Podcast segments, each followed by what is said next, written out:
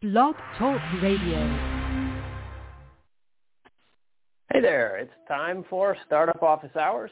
I'm Scott Fox. Welcome to the monthly edition of the Mastermind Startup Fundraising Office Hours, here online for the world's consumption to help you get your startup business moving faster, farther, with more capital efficiency, less equity dilution, greater employee happiness, and, customer satisfaction. We can't forget that one. I hope you're doing well today. I'm Scott Fox. Thanks for joining me. I'm going to be here for an hour today taking your questions about startups and how to raise money for them and grow them to the success that can make a difference in the world. So if you've got a question for us here today, please go ahead and join us in the chat rooms. Let me put up the chat link. So if you're on YouTube or LinkedIn, there are live chats over there. And you can post, you can comment there, and it will show up in a chat room live here on the broadcast, and happy to cover your questions. If you submitted a question in advance, please check your email inbox, and there should be a link there so that you can join me on camera, and we'll talk about your questions and concerns. And if you are just late to the party or haven't had a chance to check your inbox or during the show here, you figure out that you have a question or a startup pitch you might want to practice with us, you can join us on camera. Here's a link for that as well. That's a bit.ly masterminds on camera link. So try that if you want to join me on camera. It'd be great to see you. Okay, so why are we here today and who am I? Well, we're here today to talk about startups. That's the best progressive, positive force in the universe as far as I can tell. Well, I guess love, it would be second to love if you want to get mushy. But business-wise, we're talking about startups and how to help you get farther faster, like I said. So why am I doing this? Well, I'm a serial internet entrepreneur. I've been online and building businesses for 25 years now. Gosh, dating myself, I guess. I've written these books behind me. The three middle ones are the English versions, and the others are foreign translations. So there are books in many languages all over the world. So if you're here because you've read one of my books, thanks. Nice to see you. Nice to meet you. And if you're here because of our YouTube channel or LinkedIn or the many other workshops and events that we hold online through the Startup Council, welcome to you as well. So I'm here today to take questions, basically. So if you've got some questions for me, please go ahead, put them in the chat room, join me on camera. Let me put that link up again. This is a fun, friendly hour where the idea is to advance your knowledge and expertise based on some of the successes I've had online over the past couple dozen years. I am mostly I'm a serial internet entrepreneur, but I'm also these days mostly an angel investor, a mentor to lots of startup companies here in Southern California and around the world, both directly as an investor, but also indirectly through my books, the podcasts, the YouTube channel that I've run for a long time. I'm an active angel investor. I'm part of Tech Coast Angels. I'm the chairman of Stanford Angels and Entrepreneurs for Orange County. I'm a limited partner in a bunch of different funds, et cetera, et cetera. So I've been doing this a while. My particular specialty is software and internet-based businesses, but any entrepreneurship is fair game because, honestly, the same sort of principles apply in lots of places, and we'd be happy to hear from you with your questions if I can help you. So let's see.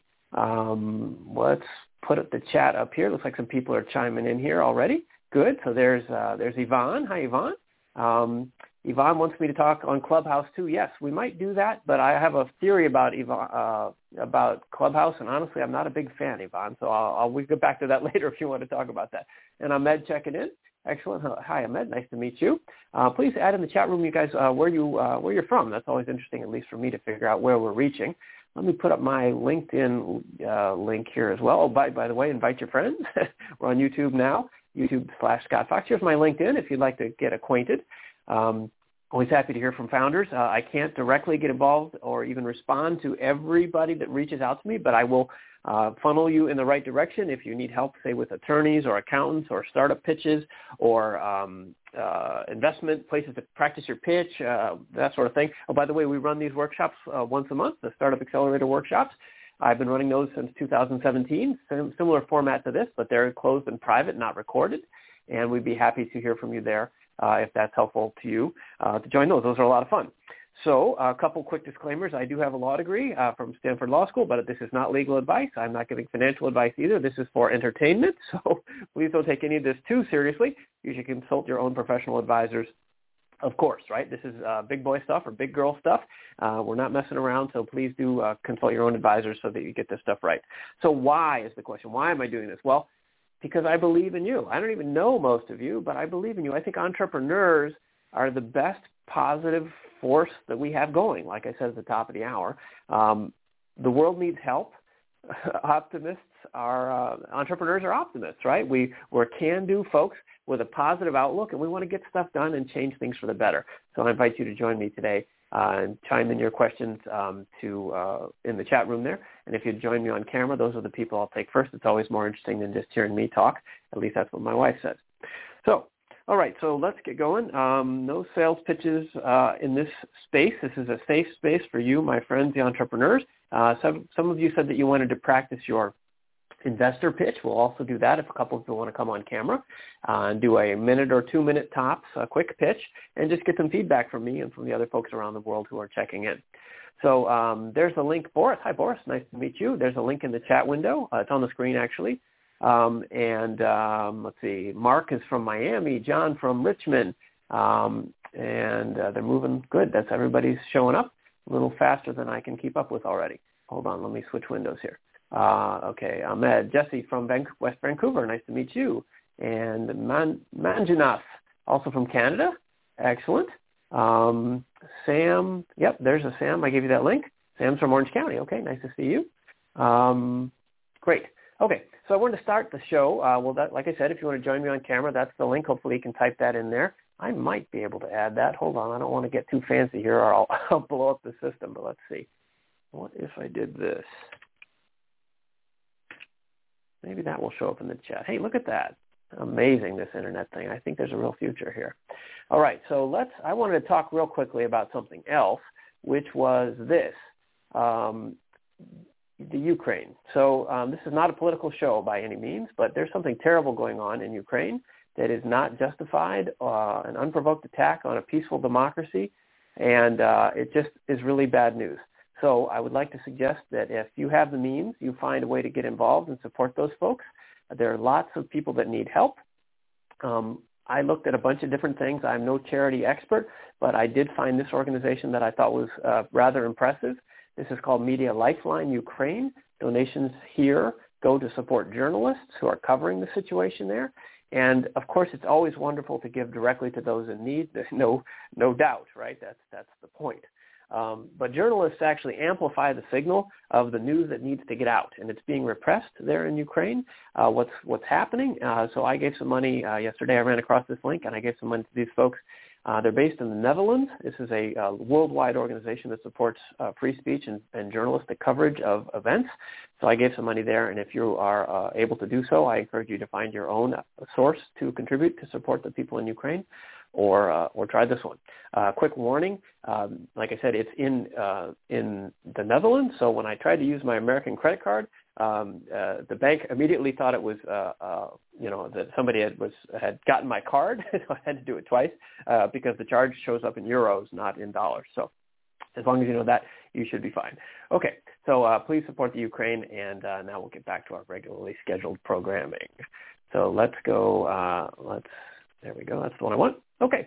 So okay, great. I see some of you joining in the chat room. Hey, Subodh and Joe and Sam. If you could give me a hint, as Sam did in the private chat that's available to those of you who are on camera, just let me know what you want to talk about, and I'll try to work it into the discussion. Okay. So just give me a quick shout out, just not the whole thing, just like what's the topic basically, so that I can group them together or other things like that.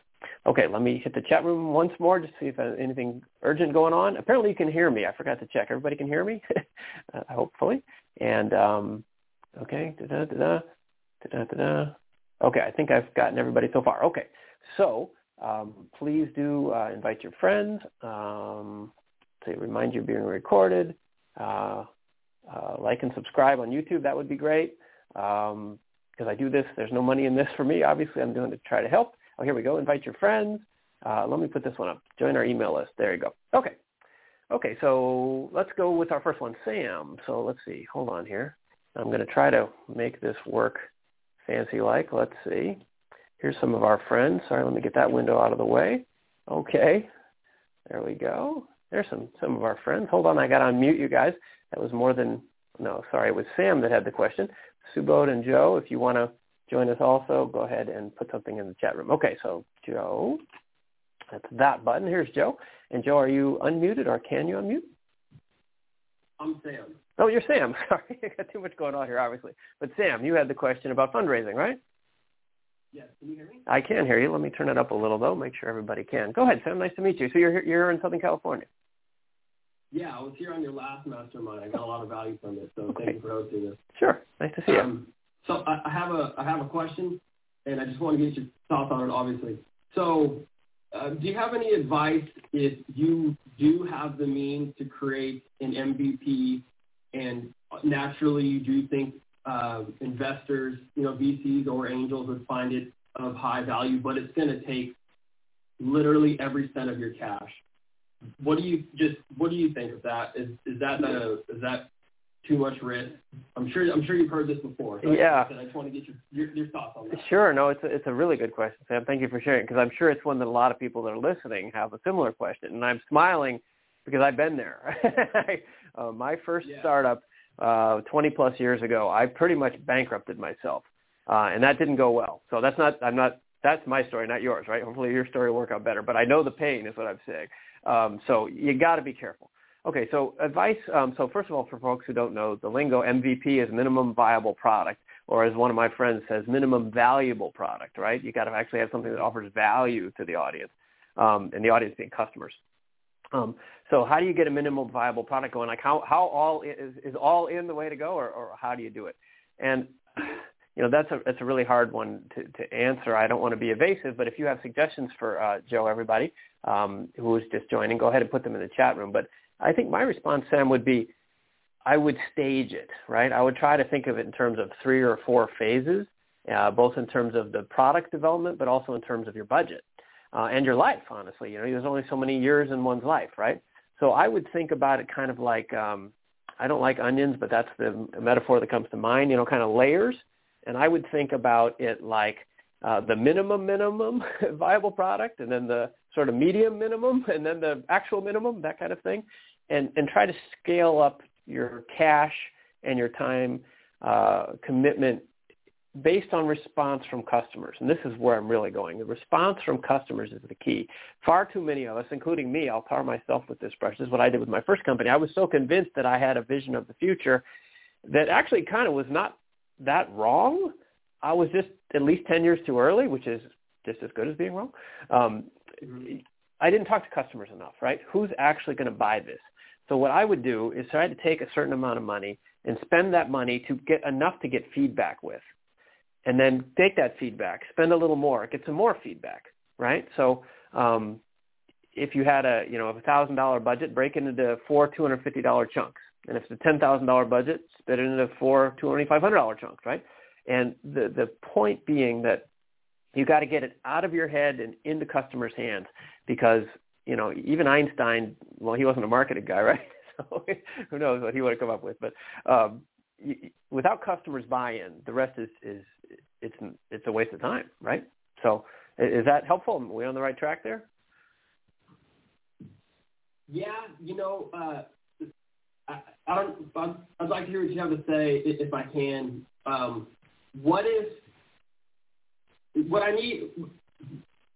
My product would be $140,000 to get to an MVP. Okay. And I could do that, but it would be all out. But because of what it is, it would be hard to show any type of MVP without it being fully completed, because it is software based. Right. And so that's why I'm kind of stuck where it's very black and white. And I also don't know if $140,000 is such a small amount of money in the big money scheme that is just so little that I should just go out and ask for that directly. Yeah. And that's also kind of where I'm kind of stuck between two islands, if that makes sense. And if you can speak on that, I'd appreciate it, but I understand if you can't. No, these are really good questions that I think we all face, so I'm happy to. But the rest of you, I see some other questions coming in the private chat. Let me just take a picture. Okay, yeah. So there are other things to talk about. So, okay, first of all, $140,000, a lot of money to you. You're right, not a lot of money to Tiger Global, right, or one of the big, private equity firms or VCs, right?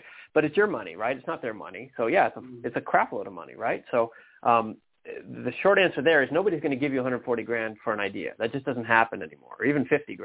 So everybody needs to move on from the 90s. There is no one giving money for ideas anymore. It just doesn't happen. At least professionals won't do it. If you can convince your aunt and uncle to do it or your mom, that's between you and your family, right? But it's just not going to happen. So you're left with reality, which is you've got credit cards. Maybe you own a car or a house you can mortgage, like crazy stuff, right? And I do not recommend that. But again, this is your life, right? So what I would do is dial back on your expectations of what minimum means. And think about, I understand how software works, I do, and that you really need the whole thing to actually work to show people. But what if you did some mock-ups first, right? Some wireframes or some Photoshop designs, right? And sat down with people and did a kind of a little focus group and said, if I had this thing and it worked like this, you know, on a scale of 1 to 10, how interested are you, right? And if you are interested, how much would you pay? Right? Just on a paper basis, right? I mean, you could do that this afternoon, right? Because the benefit of that is not only does it save you $139,000, but also saves you like 3 months of worrying about getting this thing right, right? Or maybe a year, right? So that's my point. Quicker iteration with more rapid feedback from the customers is what you need. So I would do really minimum, like making shit up, right? And stick figure drawing. Stick figure, yeah, exactly. No, you're getting it. Yeah, stick figures, and just see if anybody cares. Because until you get some idea that somebody cares, you're blowing smoke, right? So, and if you get, whatever, if you can get 3 or 5 or 10 or 50 people to say, yeah, that's kind of interesting, I'd like to hear more, that's what you're after, right? And then what's the next level? Well, it's not stick figures. It's you hire somebody off of Fiverr or Upwork, and they do a video of what this should look like, right? And it's not the actual thing, somebody actually clicking, entering data, pulling down the results, making the transaction, whatever it is. It's like this flow. And then again, here's another tip. You don't ask for money. You don't even ask for a deal. You just ask for advice, right? So you ask for money, you get advice. You ask for advice, you might get money. so you go and you ask them, say, so here's this thing, right? I know it sucks, but this concept, what you're the expert in the field. What do you think of this? What can I do to make this better? And then if they're interested, by the way, what would it take to have your company buy that? What kind of budget do you have for this? No pressure, but, I'm just trying to build this out. Help me out as an entrepreneur.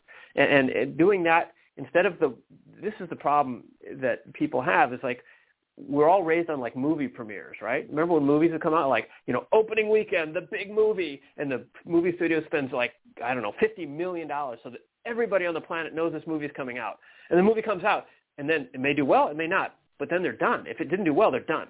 You don't want to be that guy, right? You want to have a bunch of bites at the apple as small releases like an onion, like I said, close friends, slightly wider, a little wider, with iterative examples with a little more advanced each time that you can gradually deploy your resources against. And if you do that, think in terms of 3, 4, 5 phases before you spend your $100,000. By the time you get to spending your $100,000, honestly, I've seen it many times. The name of the company might have changed. The direction might have changed. You don't want to go all in until you have lots of customer feedback, even if you had $100,000 sitting around extra, right? That iteration is the key. How's that? That's helpful?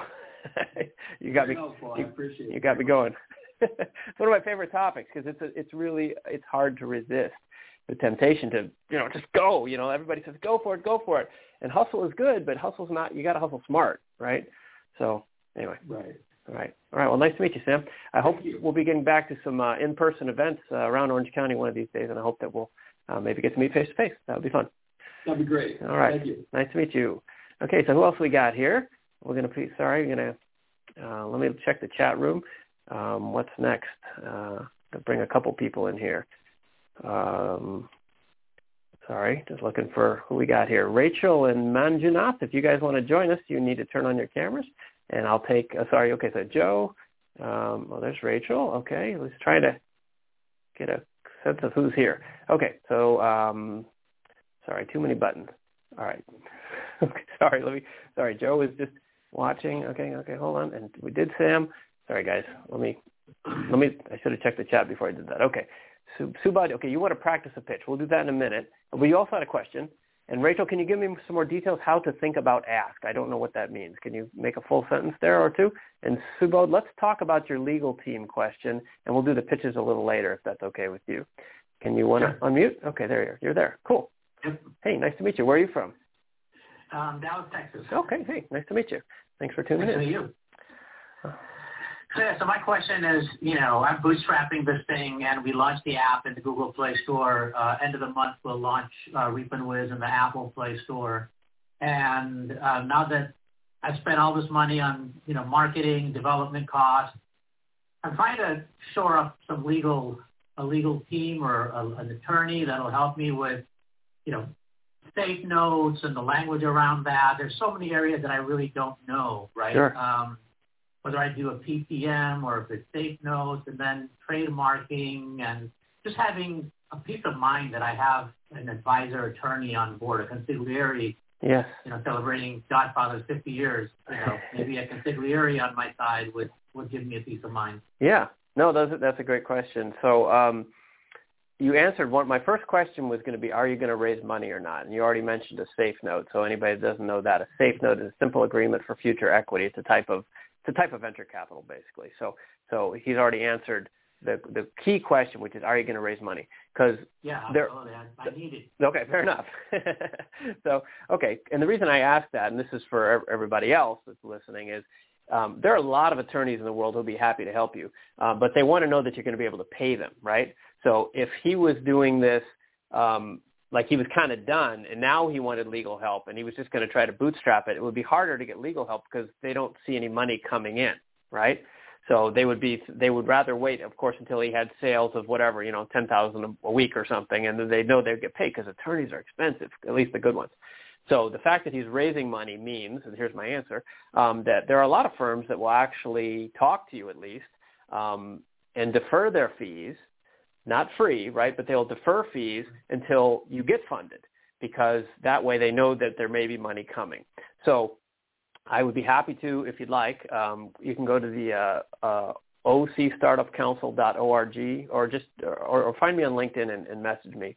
I can introduce you to firms that do this kind of work in the software space, and they will defer fees if they like what you're doing, right? So they're kind of investors too, essentially, right? So you kind of have to pitch them a little, sure. But they tend to defer $5,000 or $10,000, sometimes even $15,000 of fees if they see that this guy or gal is, you know, they're ready, they're going to market, they're going to raise some money here, so we can float the balance of costs of our hourly rates, you know, for a few months because we're confident that that's going to be a real company with some income to pay us back. So I can make introductions like that for you or anyone else that's listening if that's interesting. Yeah, that would be awesome. That's been my biggest struggle. I've reached out to them with a recruiting email, and certainly that was, you know, 3 months ago where it was still in development stage, but now we've been accepted to 2 accelerator organizations, and I have launched middle of February in the Google Play Store, and coming up with, and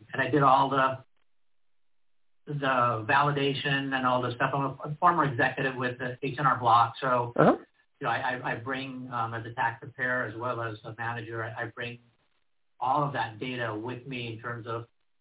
Am I ready? Like, I forget the gentleman's name who asked, do I deplete my savings and my credit cards? And I've done now I'm at that stage where in order to scale, I need capital. Yeah. Well, and that happens to all of us at some point. If you're not an entrepreneur, you know, it's not gambling if you always win, right? You got to get in there and gamble. Happy to help with that. The other thing you said I wanted to mention was, well, the milestones, right? That is what makes a difference. So every service provider gets all kinds of emails asking for free help, right? Like everybody who has a friend who's a doctor, you know, you see a doctor at a cocktail party, everybody walks over with a problem, right? So lawyers are the same way. But if you have milestones that you can share with them, that's great. And what generally people will want, including me, just to give you a heads up, is a nice email that we can forward. You know, it says, you know, hi, I'm Subodh and I'm doing this. And, you know, we have this, this, and this. I'm looking to raise some money. I need some help, you know, and then you send that to me, and then I can forward it to people for you, and that makes it easier for me. Bang, bang, bang, right? Happy to do that. And we'll come back. I hope that's helpful, and we'll come back to your pitch in a few minutes as well, all right? Cool. Nice to meet you from Dallas. That was our friend Subodh. I hope I'm saying that right. Okay, let's see here. Who's next here? Let me check the chat room here. Okay, Yvonne, Boris. Okay, G. Long says hello. Yvonne says, do some research first to find out the most important part for the customer. Yes, Yvonne, that's on Sam's question, right, and find a CTO or talk to a technical person who might suggest something to just start, but I'd first start with really strong customer research and design from Fiverr. Yeah, exactly. Okay, cool. So if you haven't joined us in the chat room yet, this is the Startup Fundraising Office Hours. I'm Scott Fox. And if you're watching on YouTube or LinkedIn, there are chat rooms there. And you can join the chat, right? Everybody knows what that means these days. I'd be happy to help you if I can. If you want to post your questions in the chat room, we'll try to get those as well.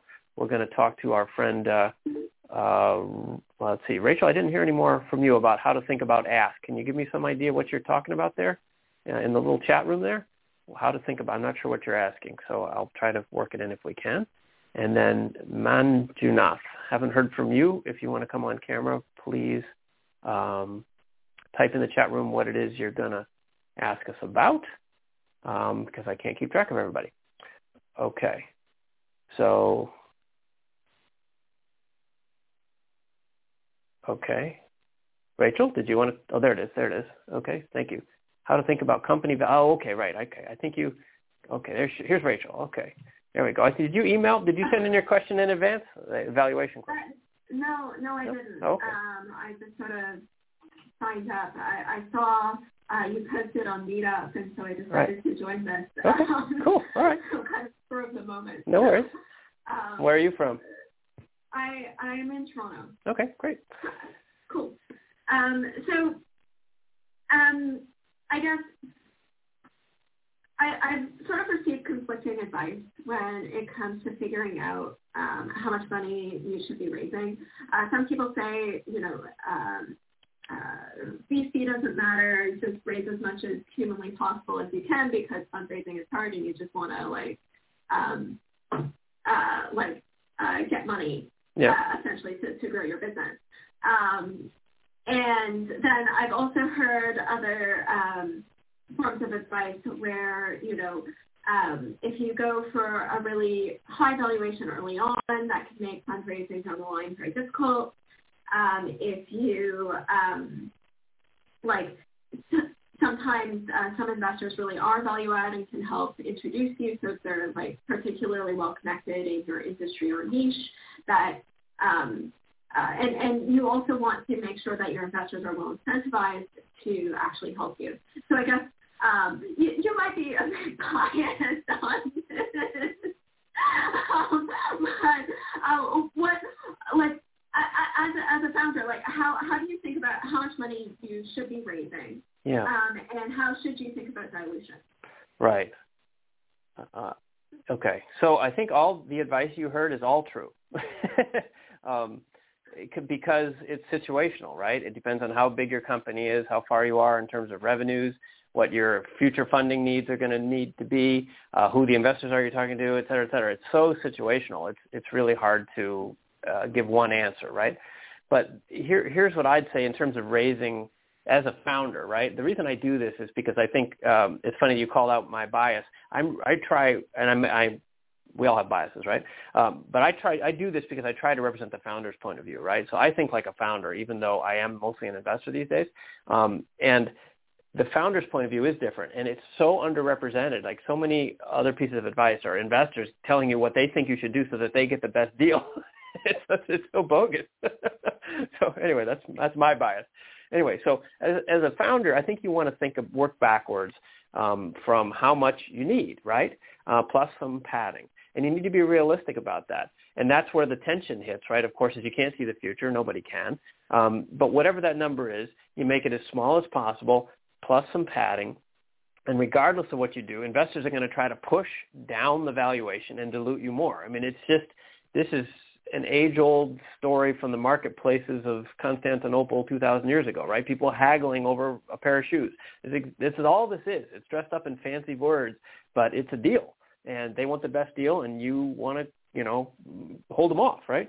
So the amount to do, the piece that I think a lot of people miss, and I critique a lot of pitch decks, and I see a lot of pitches, that they often have a slide. They spend, say it's a 20-slide presentation deck, and a story about the product and, the problem you're solving and the team and the market size, all good stuff. And then at the very end, it says use of funds. And we're going to take this $1 million that you give us, and there's a pie chart. There's always a pie chart, right? 40% on people, 40% on marketing, and 20% on product development or something like that. And it's like, Oh, shit. Of course it would. You're gonna hire some people. You're going to do some marketing and build a product. That is a useless slide. What investors want to see, and this is my answer to your question, is what are you going to build? What are the milestones you're going to achieve, right? So your raise should be based not on how you're going to spend my money, but what you are going to get to in terms of goals. So that slide should say something like, with your $1 million or 100,000 or even 10,000, whatever it is, it should say, in this amount of time, we are going to increase our customers by X, or we are going to add these 3 new features by March 31st or whatever, you know, or we're going to hire these 2 people, and that's where they usually stop. We're going to hire a CTO and a head of marketing. Well, no kidding. What are they going to do, right? Well, they're going to increase customers by X so that revenues hit Y, right? And if you can pick a couple of your key performance indicators, KPIs like that, and work backwards, I think that will inform the discussion. It'll be much more useful to investors because they have some idea what you're doing. Because everybody, these, you know, from an investor's point of view, these kind of meetings are like, hey, Dad, can I have some money to go to the mall? And I'm going to go shopping. Like, okay, but you know what? What else you got, right? So is that helpful?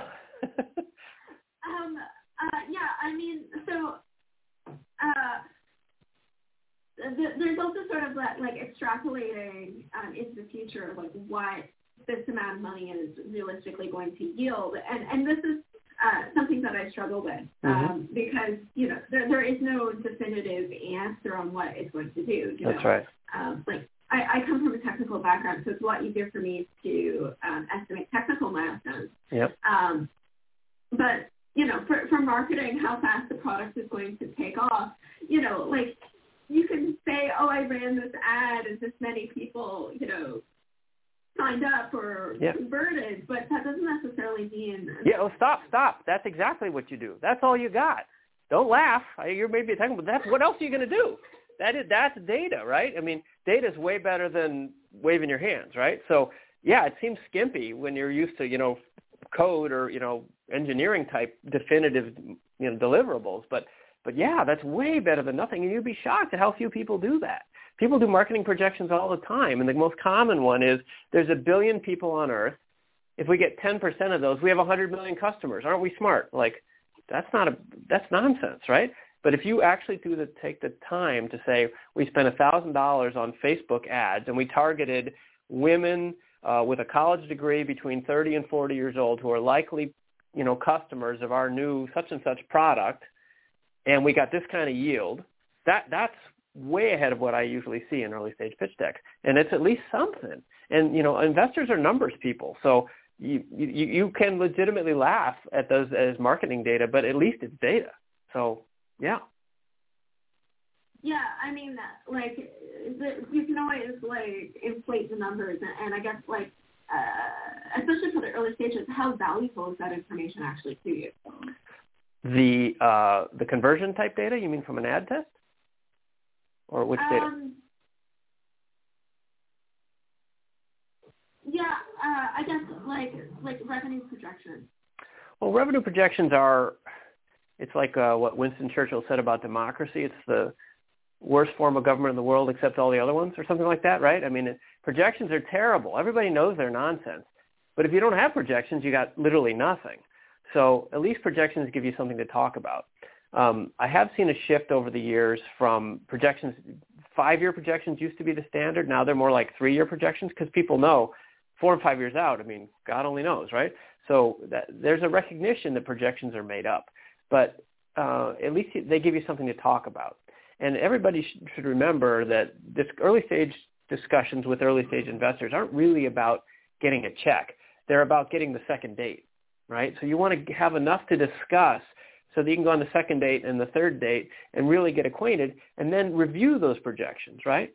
So the projections might be silly, but you're a reasonably smart person, and you know, you're not going to say something stupid, ideally.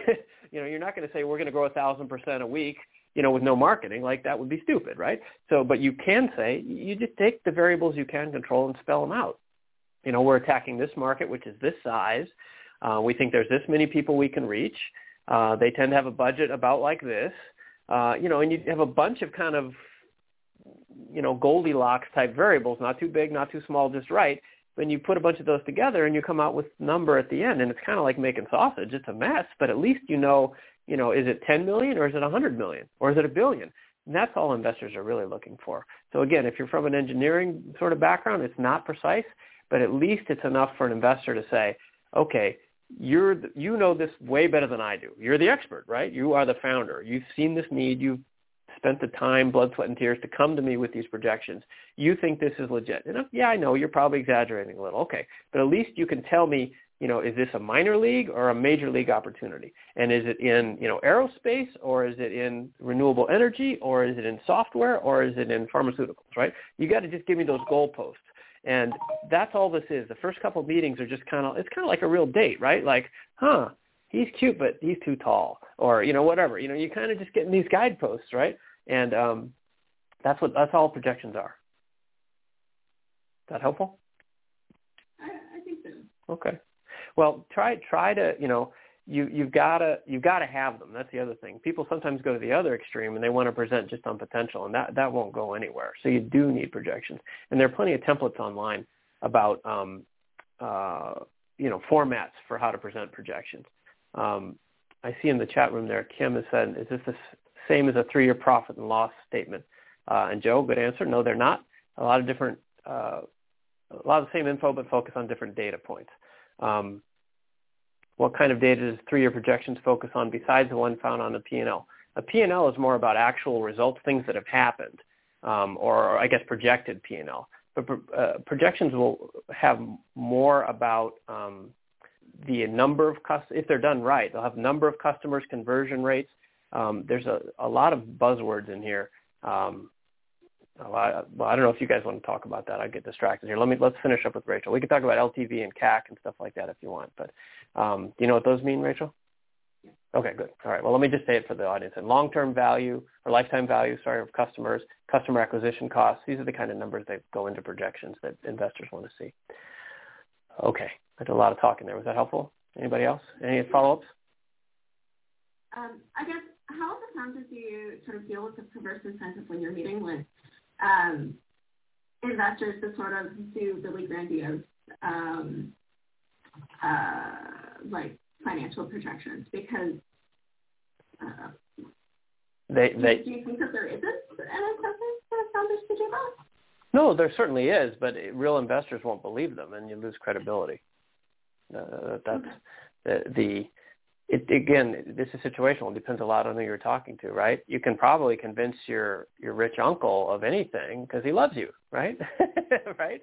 So that's very different than talking to somebody who's been doing this for 20 years and does it, you know, sees 50 plans a week, right? So, and people that know the domain, meaning the industry that you're talking about, they're going to be a lot more skeptical.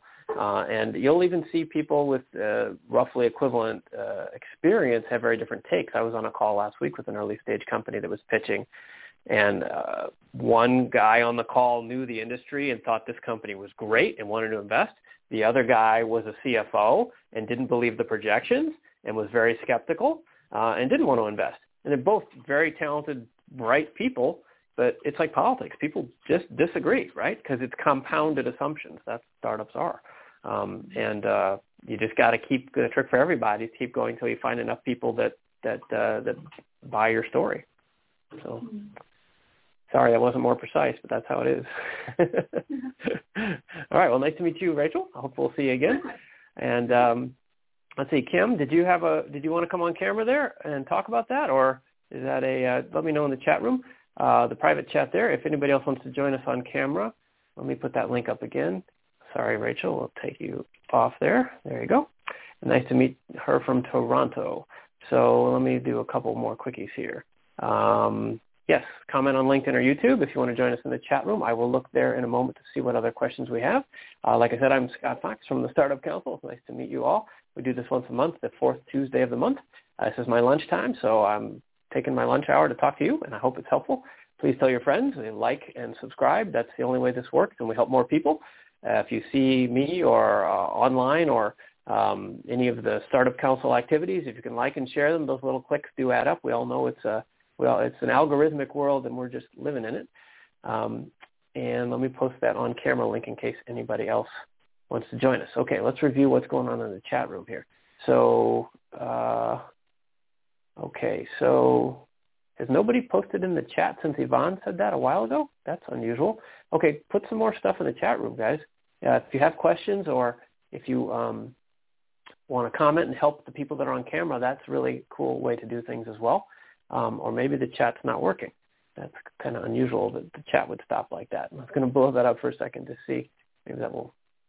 Okay, so I guess it's you guys. Go ahead. Somebody watching. I don't know if we're having trouble or not, but go ahead and post in the chat if you'd like to participate.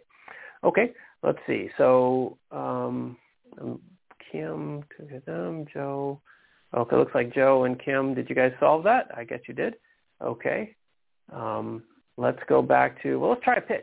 Subodh, do you want to kind of do that pitch? And then, Sam, we can go to your question as well. Let me see if, Subodh, are you up for that pitch there? I sure am. Okay. Hang on, Sam. We'll come back to you then. Talk about Wyoming LLCs. Okay. Let me get. Okay, so the idea is we're just going to do a quick verbal pitch. This is a quick one, a minute or two. And everybody that's listening, you can give feedback in the chat room to him. That would be great. And I'll be as helpful as I can. And that's kind of it. So you want me to time this about, or you're going to keep this fairly tight? It should be fairly tight. It should be about 60 seconds. Okay, that's great. Okay, cool. All right, so here's Subodh. What's the name of the company? RefundWiz. RefundWiz. Okay, here comes Subodh with RefundWiz. Go ahead. Hi, my name is Subodh Karmarker. My company, RefundWiz, has developed an app to help Hispanic 18 to 30-year-olds file taxes. It's as easy as uno, dos, tres. Create an account, take a couple of pictures of tax documents, and hit submit. As a former manager of H&R Block, I had the opportunity to travel between Dallas, Fort Worth, San Antonio, and Austin, and I can't tell you how many times a Spanish-speaking caller was hung up on by the receptionist saying, no habla español. If the receptionist did speak Spanish, he or she would tell them that they would have to drive 50, 60, 70 miles to find a Spanish-speaking tax preparer. With RefundWiz, you don't need to make appointments. You don't need to learn other software like TurboTax and try to figure out what goes on line 7 on Form 1040. What is a Schedule C? You don't need to Google what is adjusted gross income. It's as easy as uno, dos, tres with RefundWiz. Very nice. All right, so everybody who's watching, let's get that chat room going. Give him some feedback. That was very good, I thought. So my comments, I'll jump right in. If anybody else has comments, too, somebody put something in the chat room. I just want to make sure it's working. Not Subodh, he's talking, but I think there's something wrong here. Okay, so I thought that was great. You started out with a problem, a solution, and a personal touch, which is fabulous, right? Because thank you, Don. Okay, Don. Okay, the chat room is working. Thank you, Don Parker, wherever you are from. Yes, I agree. Excellent presentation. Very nicely done. So investors want to know that there's a problem. They want to know that it's a big problem, right, and that it's worth solving as a market. So what Subodh did there I thought was very nice. He's personal. He has a clear speaking voice and was clear about what he's doing, the problem he's solving, who the market is, which is very nice. You don't want to do one of those pitches like I mentioned a couple minutes ago. You know, our market is everybody. You know, everybody drinks water, and we're making water. Like you got to pick a market, right, to be good at it. Identified a market, identified a problem. There's a clear financial incentive for people to get involved and to use the product because it's taxes. So that's kind of implicit, which was nice.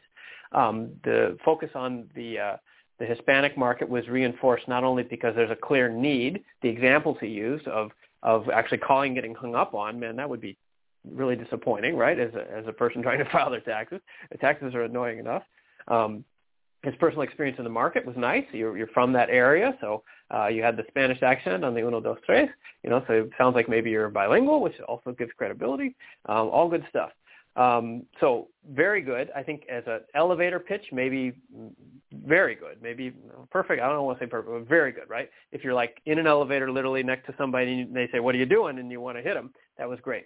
If you're going to do a longer pitch, given another minute or two, for everybody listening, I would give the advice that you want to talk a little more about the business opportunity, not just the problem, but what's the business opportunity, and add some things like, we think there are 14 million people in this market. 3.5 million of them live in Texas and could be easily reached by our marketing.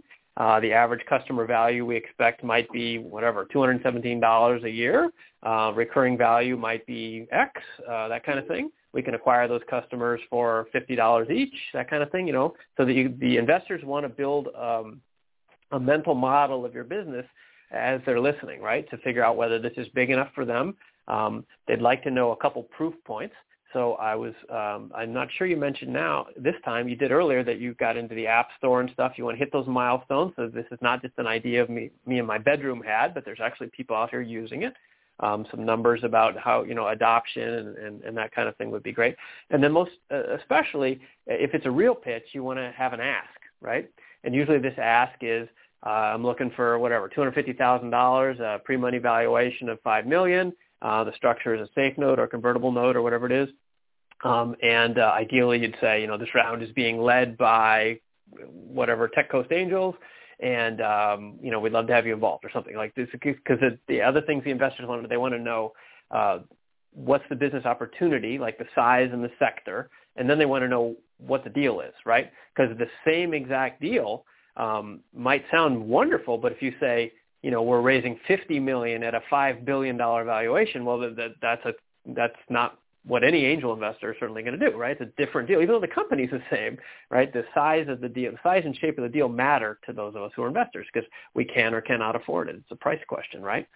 Just like you go shopping for a car, you may want a Hyundai or Rolls Royce. Like I need to know which car dealer lot I'm walking onto.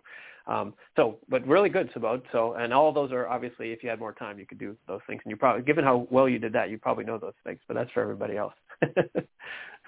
This was very valuable. So I'm putting together different increments of pitches. So since you kind of led with 60 seconds, I kept it to 60 seconds. Yeah, great. So in my 3-minute pitch, I will definitely make sure that those things are added in there. Cool. Well, great. Nicely done. And that is the number one thing that people do is, as entrepreneurs, we get obsessed with the product and we don't talk enough about the business. And investors, honestly, they don't care about the product. They want to know how they're going to make money, right? And it's not just because they're greedy. It's literally their job, right? And a lot of, you know, venture capital firms, they're fiduciaries of other people's money. So as much as you want to talk about, you know, if you've got 10 slides, most entrepreneurs will make like 6 or 7 of them about the product and 1 or 2 about the deal. And it's got to be the other way around for investors to really grasp what you're talking about. So cool. Well, that was nice, and he did a good job. So if anybody else wants to try that, it looked like Damon wanted to try that as well. So let's see who else we got here. Nice to meet you, Subodh. I hope we'll see you again as well. What time we got here? Okay, we're moving our way through. And thank you to those of you who are added in the chat room. Yvonne says, would it be okay to go over CAC and LTV? Yes, indeed. Kirk says, how much are you looking for? Yep, I added that one. That was a good point, Kirk. Nice to see you again. Let me just check the other chat room here, too. Kim says, the uno, dos, tres is catchy. Yeah, that was good. It's always good to be catchy, right? Let's see. Sam and Damon both have questions, legal questions there. Okay, maybe we'll get to that in a moment. Kim, you would to what? You said something. Oh, you'd like to pitch. Okay, so we have 2 pitches. Okay, sorry. Okay, I'll do that in a second. Question for regarding the pitch is mentioning the market demographic. Oh, okay, this is a quick one. Sam says, regarding the pitch, mentioning a market or demographic, Hispanic, 18 to 30, is that something investors will weed you out for not having? It depends a lot on the product, Sam. The more specific you can be, though, the better. You don't want to be too specific, like, you know, we only, whatever, some really narrow target, right? Because then the market's too small. You need to find a mix that says we have thought about that, we've researched it, we know people in this market have a budget for this and want to buy this, and it's a pretty big market, so that investors will believe you, right? It can't be too – it's Goldilocks again. Can't be too big, can't be too large and vague, right? You got to find that in between. The trick is – or the tip, I guess, not a trick, is that when you are a growing company, you can have phases, and it's okay to say we're starting with 18 to 30-year-old Hispanics. And you can get even smaller, say Hispanic males who live in the Dallas-Fort Worth metroplex, right? And we know that there are whatever, you know, 867,000 of those.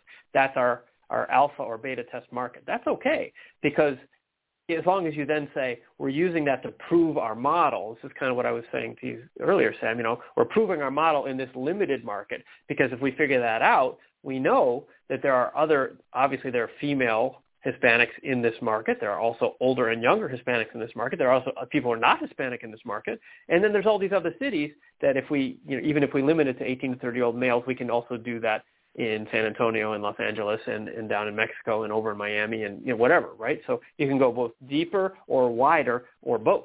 The trick is you don't want to start by saying, as I've said twice already during this hour, you know, we're targeting everybody who drinks water, because then you obviously haven't done any research or given any thought to it. You need to be like semi-specific. This is, again, kind of what I was talking about with Rachel with the projection.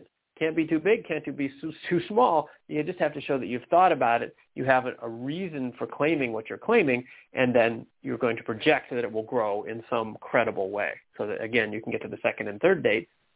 And especially early-stage investors want to help you, right? That's the big thing to remember here. People like me, we do this because we want to help, right? I had a pretty successful career, you know, in helping and building companies, and I've written these books. I give the money from these books to charity, by the way, back in inner-city Detroit where I grew up. You know, we're trying to help. So if you come with a reasonable plan, reasonable projections, reasonable target markets, and demonstrate, you know, goodwill and an effort to really make something happen, and the investor can see that you're trying and they agree that this is a thing that's worth happening, they'll try to help you, right? A lot of folks do this because they have expertise in finance or code or marketing, whatever it is you need, and you can pair up with them, and that's really the objective for a lot of people who give back by being investors. Investors get kind of a bad rap, but a lot of folks do this really as a hobby. You know, they don't play golf, so they do angel investing. So, okay. Now then, sorry, I'm reviewing our chats here. So we've got, okay, Joe, you have a co-living startup called Seedlings doing a $2 million round for. Excellent. No, you don't need to do a pitch, send a pitch deck, Joe. We can do it right now. I think we've got several questions. Let's do some pitches then, okay? Let's do, Kim, you wanted to go? Hold on, let's see. Okay, so Kim wants to go, and Damon wants to go, and who was that other one? Joe, did you want to go? All right, so there's several. Who wants to go first, if I'm right? Assuming all of you do. And did I miss anybody that's on camera back there? What about you, Mark? Did you want to pitch as well? I think Damon should pitch first because he asked before me. Okay. I just want to make sure. Can you hear me? Yeah. Okay. Who was that talking? Was that probably the last one? I guess we got in there. Okay. Okay. Let's see what we can do here. So let me just turn off the chat for a second. Sorry, a lot of buttons here. I need to hire a producer, I guess. Okay. So Damon was going to be first, it sounded like, and we will be back in a moment for our other friends. Let's see about that one. Okay. So here comes Damon. And Damon, you got just a minute or two, right? Let's keep this quick, not the whole life story, and we'll give you some feedback if we can. Very quick. So most American businesses have trouble with food. The top five challenges. I'm sorry, Damon. I got to stop you. I couldn't. They have trouble with what? Oh, let me speak closer to the mic. Is that better? I think so, but I just missed that one word. It just kind of... leads. Leads. Okay. Well, all right. So jargon alert. That you're deep into jargon already. Leads. That could mean anything. So I presume you're going to clear that up. Go ahead. Sorry to interrupt you. Business opportunities. Yeah. Okay. Okay. So, you know, we live in a world where data is ubiquitous. Everywhere. We know pretty much everything about everything. And people that supply the data to the credit bureaus are the people that I started working with. And so what my proposal is, there's a better way to go about getting your business opportunities. And that is by a push model versus a pull model. Push model, we send to you every month You decide how many. Could be 100, could be 1,000. That's how the pricing works. That's not the magic. The magic is when you close a lead, that data comes back to us. And we have a data science model that is being trained by what you do, so that the next month, when you get your next set of leads, they're better. And it keeps getting better and better and better. It takes about 50, to be honest. You can't do it off just one. You know, you have to have a mathematically sufficient number to make this work, but no one has done this. And think of how much time people waste going to the cocktail party, going to the networking event, glad handing, business cards, you know, all of that. Especially with COVID, we have the data. We know. I have over 100 attributes on every person in the United States. I've never looked up anyone of my friends. It would not be ethical. So we start with the customer. Okay, we're at about 2 minutes there, Damon. I think, can you wrap it up? Yeah, I think that's coming. Okay. All right, so friends online, if you have feedback for Damon, please chime in the chat room. Hopefully that will get there. Show up in a second. Okay, so a very interesting idea. Lead generation is a thing. I think I have a problem understanding you, not because I don't know what leads is. It's just the word leads is so short. It just in the microphone didn't quite come up. So I'd recommend getting a better microphone or a headset or something, you know, so that people, if you're going to do it online anyway, so that every word can be heard. And maybe you need to say lead generation so that I can hear a phrase, because just the word leads, it dropped, and you get it anyway. I don't need to repeat myself. Okay, so very interesting idea. I could use like a clarifying, this is kind of advice for everybody, but this is a good example, like a clarifying statement at the front, like what you do, like we are a software company in the business of improving lead generation for our first target industry is whatever it is, medical professionals or real estate or whatever, right? So I'm saying just so that I have some idea where we're going, right? And that takes practice, obviously, right? So we're a software company that does this, to this, to this. And then I like the concept. It sounded like there was some iterative learning in there, maybe some artificial intelligence or something that's actually refining the reactions. That's pretty cool stuff. So would have liked to hear more about the technology. Note to everybody, if there is technology like that, you always want to mention whether you have patents or things like that, or point out that it's a defensible moat. They call it a moat, like something that protects competitors from attacking what you're doing, right? And then obviously, as Sam just pointed out, thank you, Sam, we didn't hear what you might want from investors. And that's, again, this is a short pitch, but you probably want to practice a little more of the clear statement up front, problem, solution, and then what you want. Right? Those are the bare elements. And if you have more time, you add in like who the team is and why you're doing this, maybe a personal story, like Subodh did earlier, all those pieces. And together, it sounds like you got something pretty interesting there. And then I took a couple notes. Oh, the other thing. At the beginning you said, "This my proposal is." That makes it sound too vague. This is a business. I mean, even if it isn't a business yet, talk about it like it's a business, and people will take you more seriously. Like, we do this, right? And yes, it's early stage, and we don't actually have any customers yet, but this is a business, and we're doing this. We're moving, right? Because something my dad taught me a long time ago, people take their cues from you. So if you sound tentative, they're going to be tentative, right?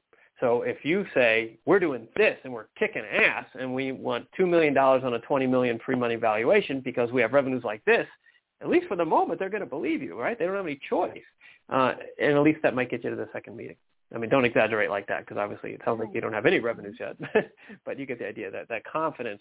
The only difference between being an entrepreneur and a business owner is in here, right?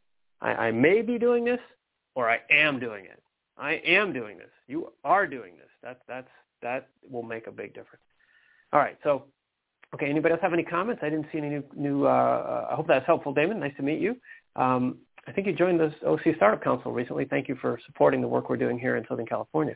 It's at 1 o'clock already, so we're going to keep going here. We had a couple. Who was going to be next? I think, was it Kim? I missed the order, but yeah. Okay. Here comes Kim. And, go ahead and let's hear a couple minutes from you, Kim, about what you want to do, and we'll try to be helpful to you as well. All right. Thank you. Thank you, Scott. Nice to meet you. Okay. So I'm going to read my mission statement. Our mission at iCommit LLC is to research, develop, and test computer hardware which is capable of usage in extremely high or low temperatures, deep underwater submersion, and chemically toxic environments, ultimately receiving mil-spec certification for military and government applications. Every product we make, for data storage or otherwise, such as crypto wallets, must withstand rigorous testing, as durability and strength are central philosophies which must be integrated in every device we make, as our goal is to help people secure and safeguard their digital data, whatever it may be and wherever it may go.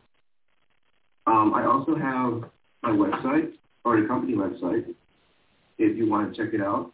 And what it is just a landing page for this device, which is a computer hardware device, which is fully patented and fully waterproof. And this is just a 3D printed prototype. But an MVP is available, and it works. And I'm just really looking for investors to help me, get this commercialized in, the computer hardware industry, essentially. And that's my question. Excellent.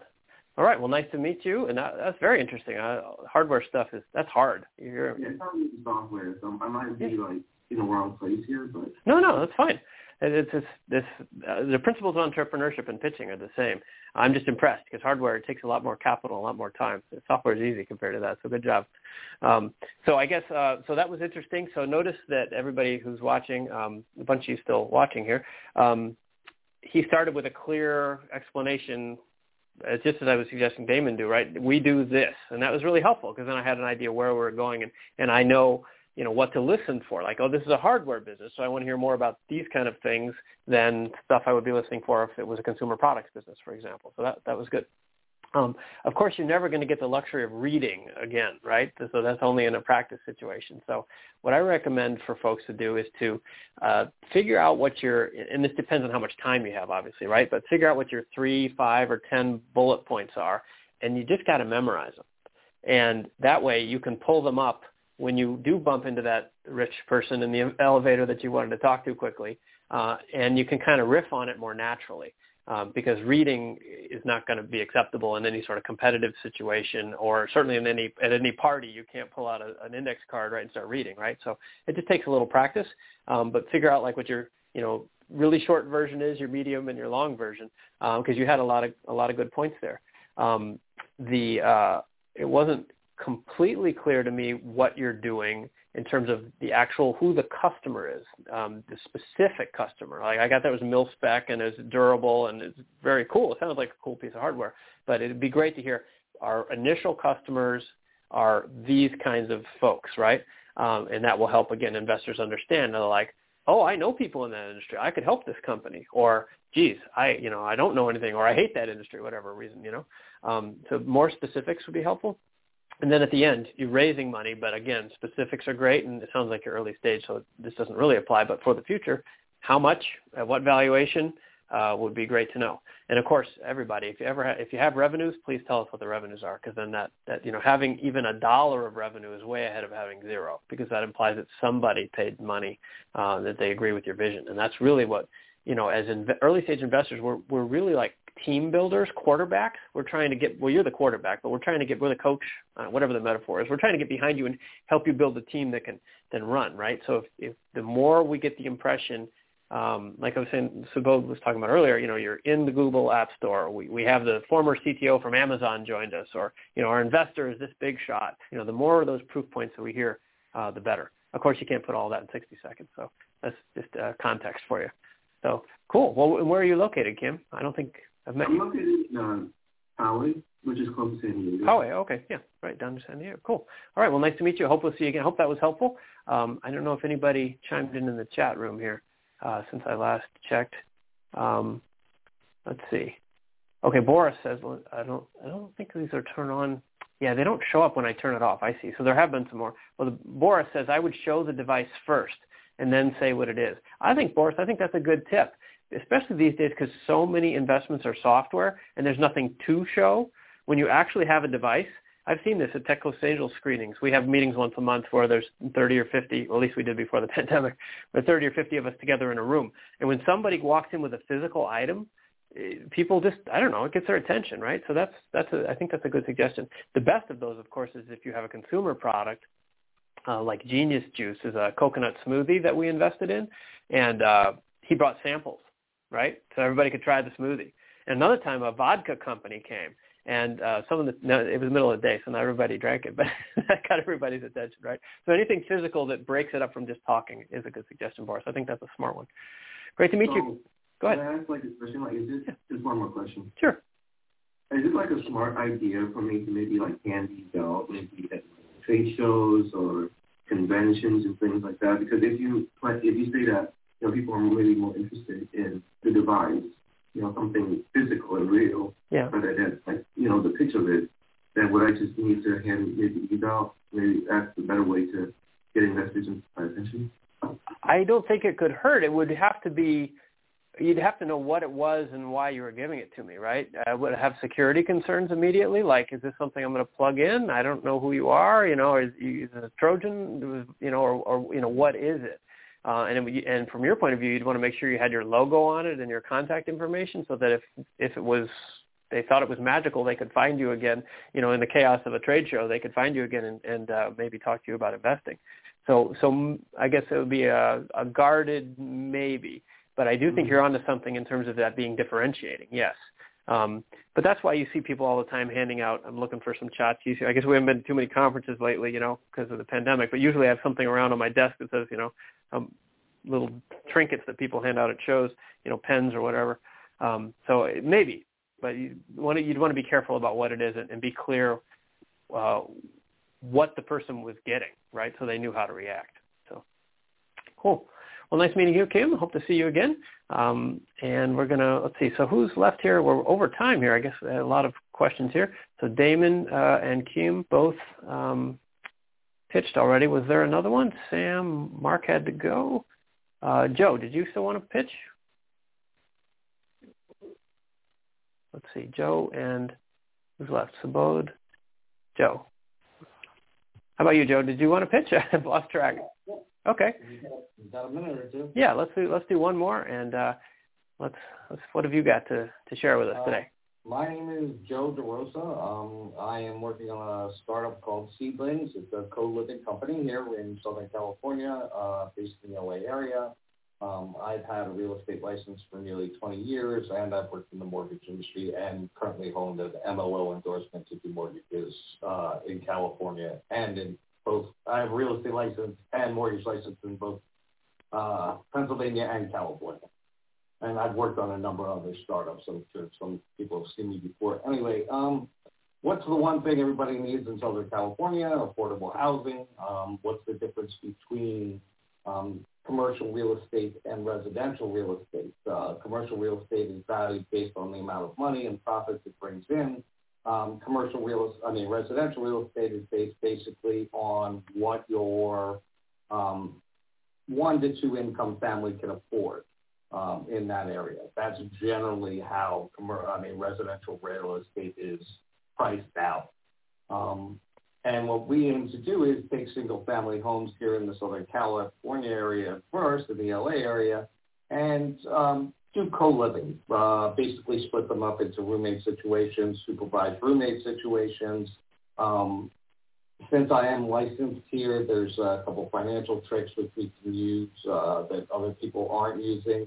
We're taking an ownership model, but we are using the single-family homes and trying to extract the value between what the rental revenue that could be made off of, potentially 8 incomes as opposed to a 2-person income, like a $2 million home up in the valley that could potentially house 7 or 8 tenants at, $1,000 to $1,500 per month, as opposed to, a doctor who may have a wife who may or may not be breaking it. We think there's a lot of value there. And the young adult college market for co-living is just exploding.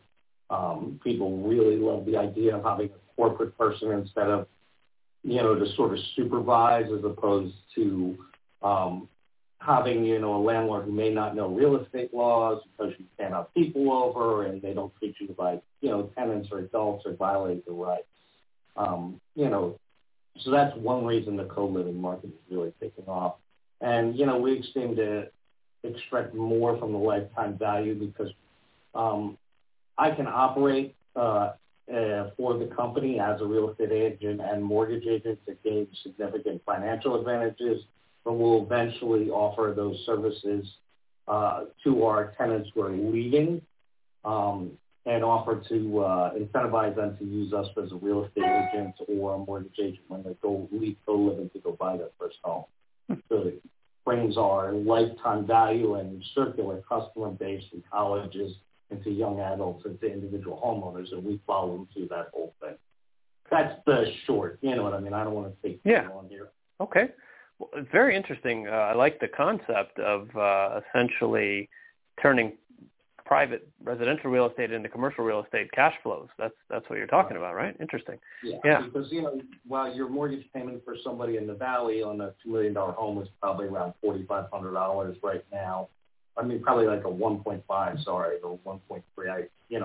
When I did the math, I wasn't using 2 million at the time. I think I was using 1.3. But you're talking about around 4,500. But we think we can extract upwards of $8,000 out of the same home, which, at its value, it's bringing. There's a huge difference there, and that because. Okay. Got it. Based on the single, got it. 1 to 2 Okay, so you're very interesting concept. You're doing what I was talking about earlier, though. You're pitching the product, right? And you're giving a lot more detail than an investor needs without telling me enough about what an investor gets.